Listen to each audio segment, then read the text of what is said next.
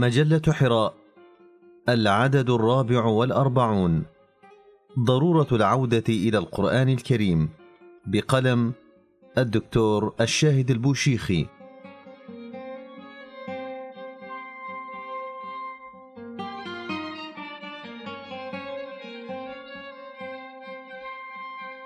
قال تعالى قد جاءكم من الله نور وكتاب مبين يهدي به الله من اتبع رضوانه سبل السلام ويخرجهم من الظلمات إلى النور بإذنه ويهديهم إلى صراط مستقيم. وقال صلى الله عليه وسلم خيركم من تعلم القرآن وعلمه. لقد أمرنا ربنا أن نذكر نعمه علينا يا أيها الذين آمنوا اذكروا نعمة الله عليكم. وإن من النعم العظمى علينا أن جعلنا من أبناء آدم وهي نعمة يجب أن تذكر. لأن هذا المخلوق ابانا آدم كرمه الله عز وجل واستخلفه إذ قال قبل أن يخلقه إني جاعل في الأرض خليفة. إنه تعالى كرم هذا الخليفة وكرم ابناءه من بعده جميعا حيث كونهم بني آدم. ولقد كرمنا بني آدم وحملناهم في البر والبحر ورزقناهم من الطيبات وفضلناهم على كثير ممن خلقنا تفضيلا. إنها نعمة عظيمة ينبغي أن نتفكر فيها ونذكرها. لأن النعم إن لم تذكر لن تشكر. فأول الشكر للنعم أن تذكر. ونعمة التكريم نعمة عظيمة جدا ونعمة الخلافة عن الله نعمة عظيمة جدا. ولكن على قدر النعم تكون المسؤولية. هل من الله علينا بهذه النعمة العظيمة فقط؟ ما أكثر نعم الله وإن تعدوا نعمة الله لا تحصوها. نعمة الإسلام. من النعم التي فوق هذه النعمة هي نعمة الإسلام التي قال الله عنها اليوم أكملت لكم دينكم وأتممت عليكم نعمتي ورضيت لكم الإسلام دينا. نعمة الإسلام إذن أعظم من النعمة السابقة. فكم من أبناء آدم لا يتمتعون بنعمة الإسلام التي بها لا بغيرها يتم الفوز في الدنيا والآخرة. إنها نعمة كبيرة ينبغي أن نفكر فيها. فلما اجتبانا الله واصطفانا من بين أبناء آدم ليمن علينا بهذه النعمة. ينبغي أن نفكر ونذكر هذه النعمة ذكرا يدفعنا إلى الشكر ونتأمل في الفوائد الكثيرة لها. وحسبك أن النجاة بها في الدنيا والفوز والنجاة الحقيقية بها في الآخرة إذ لا فوز هناك إلا بالإسلام. وإن منكم إلا واردها كان على ربك حتما مقضيا. ثم ننجي الذين اتقوا ونذر الظالمين فيها جثيا.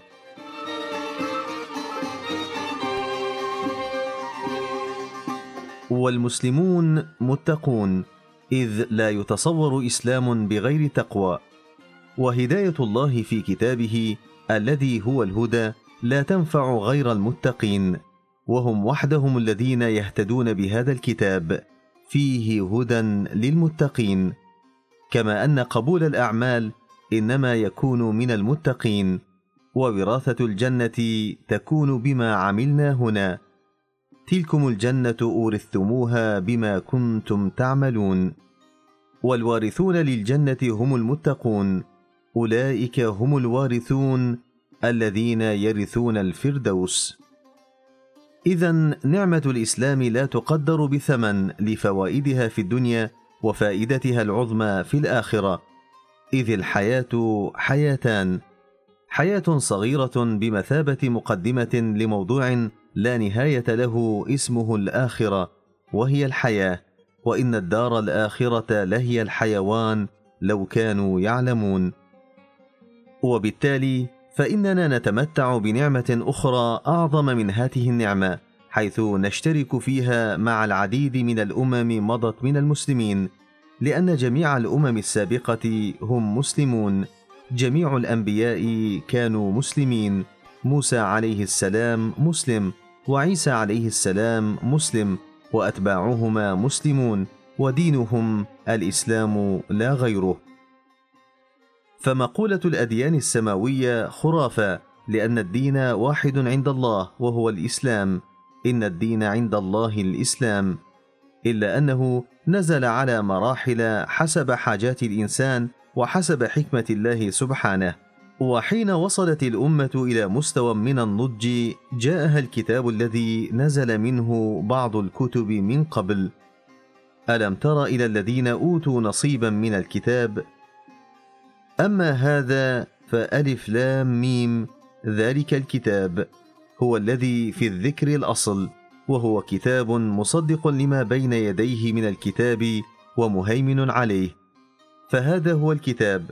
نزل في صورته الخاتمة في الصيغة الأخيرة لأبناء آدم نزولا تاما كاملا لا نقص فيه ولا عيب لا يأتيه الباطل من بين يديه ولا من خلفه.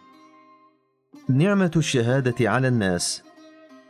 إن كان الإسلام نعمة تشترك فيها الأمم الأخرى قبل أمة محمد صلى الله عليه وسلم فما هي النعمة التي لا يشاركنا فيها غيرنا إذن؟ إنها نعمة الشهادة على الناس.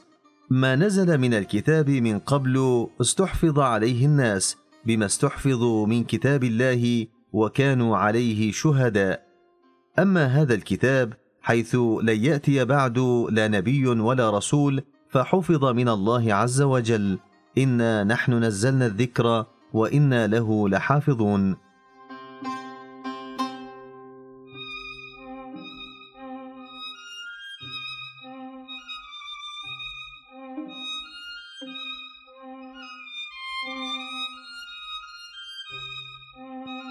فمن الذي يقوم بوظيفة الأنبياء التي تتلخص في تجديد أمر هذا الدين وتبليغ رسالة الله لمن لم تبلغه؟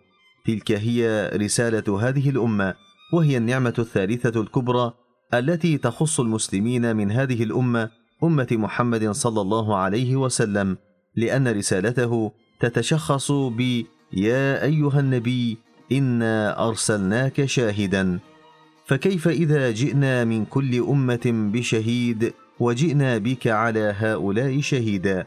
هذه الصفة الملخصة لوظيفته ورسالته صلى الله عليه وسلم هي نفسها لأتباعه من بعده في صورة أمة وكذلك جعلناكم أمة وسطا لتكونوا شهداء على الناس.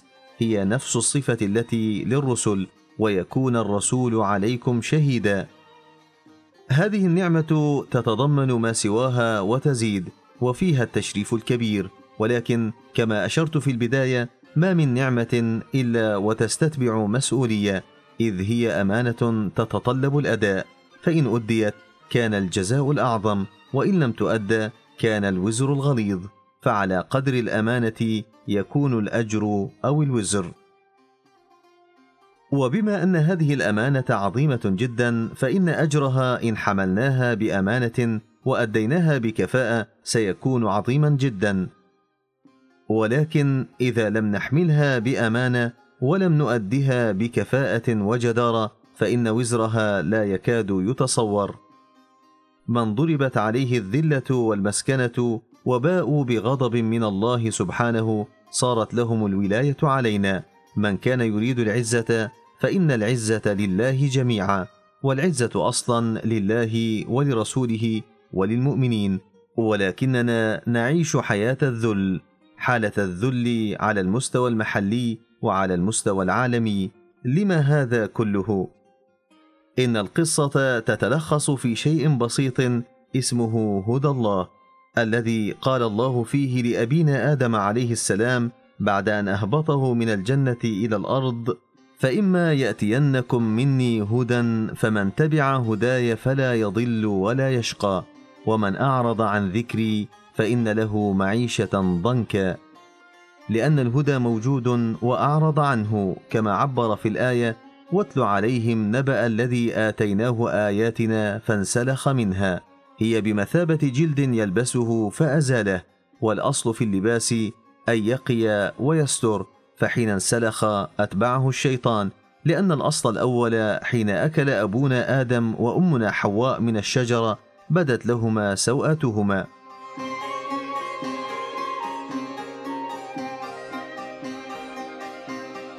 فالمعصية تخرق الجنة أي الرداء أو الدرع الذي يمنعنا من الضلال ولباس التقوى ذلك خير. هذا الذي هو واقع سببه واضح جلي.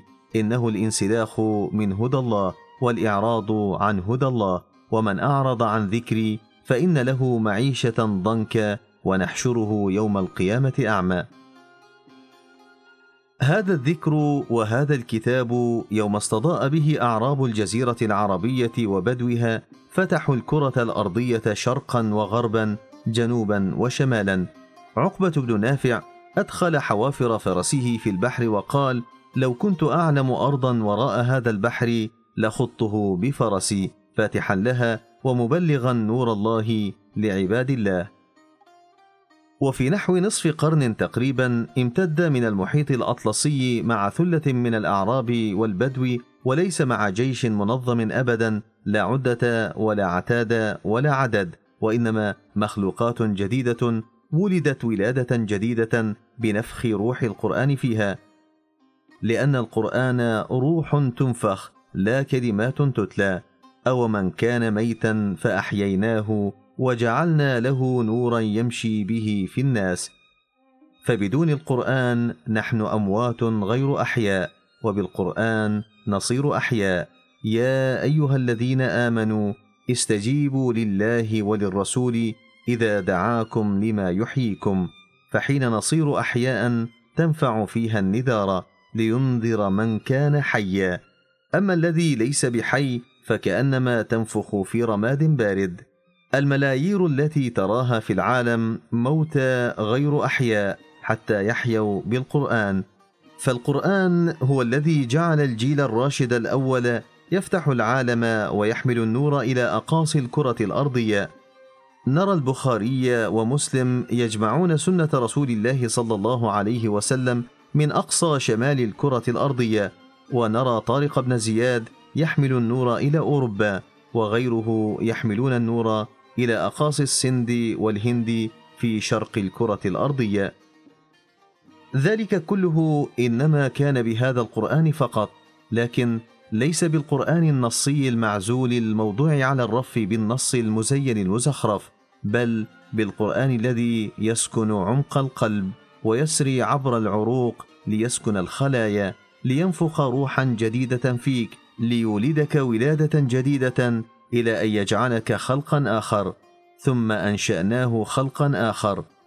إن القرآن روح بنص القرآن نفسه وكذلك أوحينا إليك روحا من أمرنا. ما كنت تدري ما الكتاب ولا الإيمان ولكن جعلناه نورا نهدي به من نشاء من عبادنا. القرآن له نفس خاصية الروح والتعبير عنه بنفس التعبير الذي عبر به عن الروح التي نعرف جميعا ويسألونك عن الروح قل الروح من أمر ربي وكذلك أوحينا إليك روحا من أمرنا. وخاصية الروح العادية التي نعرف هي توحيد الكيان الصغير للفرد جمع شتات أجزائه وإعطاؤها القدرات التي تصير للكائن الحي. إن أحدكم يجمع خلقه في بطن أمه أربعين يوما نطفة ثم يكون علقة مثل ذلك ثم يكون مضغة مثل ذلك ثم يرسل الله إليه الملك فينفخ فيه الروح. إذ ذاك يصير كما صرحت الآية ثم أنشأناه خلقا آخر. تلك الروح التي نفخت في القسم الطيني من بني آدم صيرته خلقا آخر. والموت ليس فناء. وإنما فصل للعنصرين عن بعضهما فيرجع العنصر الطيني إلى طينه إلى الأرض وتذهب الروح إلى بارئها غير فانية حتى يعود اللقاء بعد.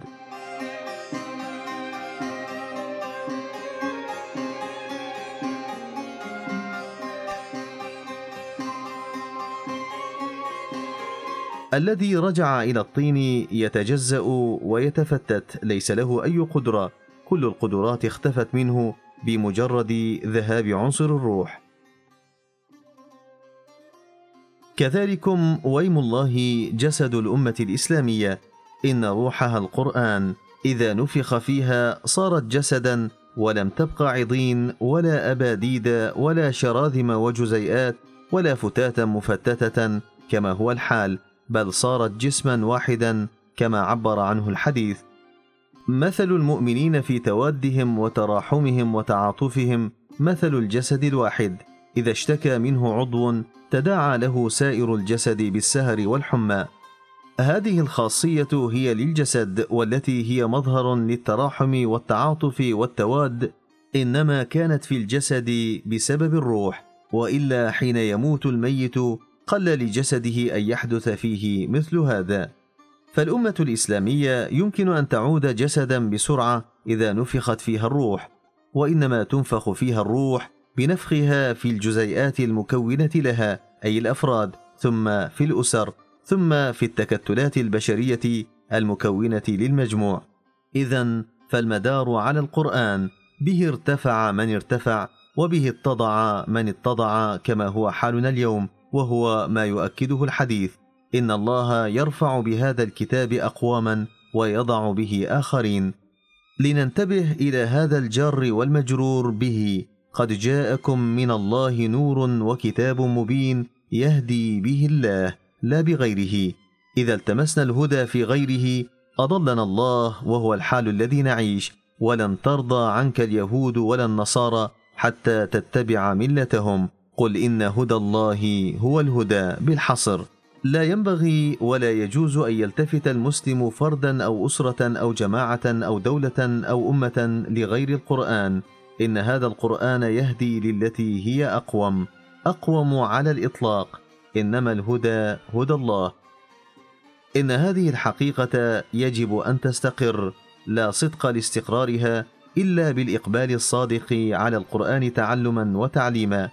حين دعا إبراهيم عليه السلام وطلب قال ربنا وابعث فيهم رسولا منهم يتلو عليهم آياتك ويعلمهم الكتاب والحكمة ويزكيهم. واستجاب الله فبعث في الأميين رسولا منهم يتلو عليهم آياته ويزكيهم ويعلمهم الكتاب والحكمة وإن كانوا من قبل لفي ضلال مبين. لا مخرج اليوم مما نحن فيه من الذلة إلى العزة من الجهل إلى العلم من الضعف إلى القوة من الظلمات إلى النور إلا بهذا القرآن فلنقبل عليه بصدق. نلتمس فيه الهدى لكل جزئية صغرت أم كبرت تعلقت بالأرض أم بغير الأرض. يجب أن نجتهد في هذا حيثما كنا. إن كنت معلما فلأجتهد لأعلم الهدى ما استطعت. إن كنت مفتشا فلأجتهد أن أوجه الأساتذة والمعلمين هذا التوجيه. وإن طلب مني أن أفعل غير الهدى فينبغي بأي حال ألا أفعل وإن أمرت أن أترك الهدى فينبغي ألا أتركه. أرأيت الذي ينهى عبدا إذا صلى؟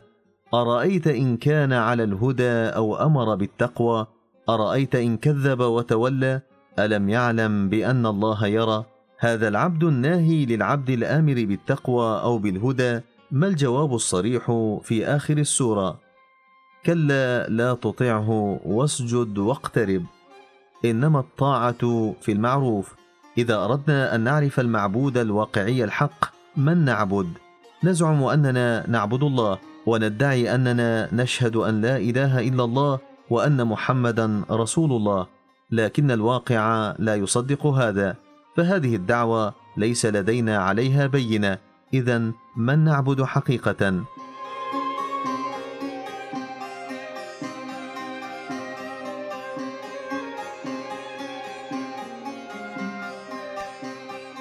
هناك طريقة بسيطة جدا ليعرف كل واحد منا معبوده، إنها ببساطة الذي يضحي بكل شيء من أجل رضاه هو، ولا يضحي به من أجل أي شيء آخر. إن كان المرأة أو الوظيفة أو المال فذلك هو المعبود، وصدق رسول الله صلى الله عليه وسلم حين قال: تعس عبد الدينار، تعس عبد الدرهم، تعس عبد الخميصة، تعس عبد الخميلة. وليقس ما لم يقل كما قال ابن مالك المعبود هو المحبوب الأكبر ليس باللفظ ولكن تضحي في الواقع من أجله. المحبة ليس لها تعبير مادي كما قال الرسول صلى الله عليه وسلم الصلاة نور والصدقة برهان. فليس الإيمان بالتمني ولكن ما وقر في القلب وصدقه العمل. إذا لم يصدق العمل ما في القلب فليس هذا ما جاء به محمد صلى الله عليه وسلم وليس هذا معنى لا إله إلا الله محمد رسول الله. إذ إن أول هدف للا إله إلا الله محمد رسول الله أن توحد المسلم أن توحد ابن آدم أن توحده في قسميه الاضطراري والاختياري. هو في القسم الاضطراري عبد لله شاء أم أبى وفيه قسم اختياري يجب أن يوحده مع القسم الاضطراري فيصير أيضا مؤتمرا بأمر الله كالقسم الآخر. وجهات ثلاث يجب أن تتوحد جهة القلب وجهة اللسان وجهة الفعل. أن يكون لها إله واحد يتعلق بالقلب رهبة ورغبة. الله أكبر وحده. هذه العبارة ينبغي أن نفكر فيها. ما معنى الله أكبر؟ ولماذا امتلأت بها الصلاة؟ لأننا في الواقع لا نجعل الله أكبر، بل نجعل أشياء أخرى أكبر، ولا يمكن أن نقوم بوظيفة الشهادة على الناس ما لم تمتلئ قلوبنا بأكبرية الله. ولذلك كان أول شرط في الإنذار والتبليغ وربك فكبر بالحصر، ولم يقل الله وكبر ربك. يا أيها المدثر قم فأنذر وربك فكبر لأنه إذا كان أي شيء في قلبك أكبر من الله فإنك ستؤتى منه. وإذا كان الله عندك أكبر من كل شيء وأنك مستعد للتضحية بكل شيء من أجل إرضائه إذ ذاك يمكنك أن تفعل أي شيء أمرك الله به وتقدر عليه بيسر وتدخل في قول رسول الله صلى الله عليه وسلم لمعاذ بن جبل رضي الله عنه حين سأله أخبرني عن عمل يدخلني الجنة ويباعدني عن النار. قال صلى الله عليه وسلم لقد سألت عن عظيم وإنه ليسير على من يسره الله عليه. هذا التيسير هو بهذه العبودية الصادقة ولهذا تشير الآية الكريمة قل إن كان آباؤكم وأبناؤكم وإخوانكم وأزواجكم وعشيرتكم وأموال اقترفتموها وتجارة تخشون كسادها ومساكن ترضونها أحب إليكم من الله ورسوله وجهاد في سبيله فتربصوا حتى يأتي الله بأمره. اذا تتلخص القضية في الإقبال بصدق على القرآن الكريم في الصورة الفردية والجماعية. من شاء أن يتحدث فليكرع من القرآن فليضلع من القرآن. من شاء أن يفكر فلينطلق من القرآن. من شاء أن يترجم فليزن بالقرآن. القرآن هو المنطلق والقرآن هو الغاية والقرآن هو الهدف والقرآن هو الميزان والقرآن هو الوسيلة والقرآن كل شيء. لنعض عليه بالنواجذ ولنعد بناء الإنسان على أساس منهاجه الأول الذي اختاره الله عز وجل لرسوله صلى الله عليه وسلم. قال تعالى قل إن الهدى هدى الله وقال كذلك وقالوا كونوا هودا أو نصارى تهتدوا قل بل ملة إبراهيم حنيفا.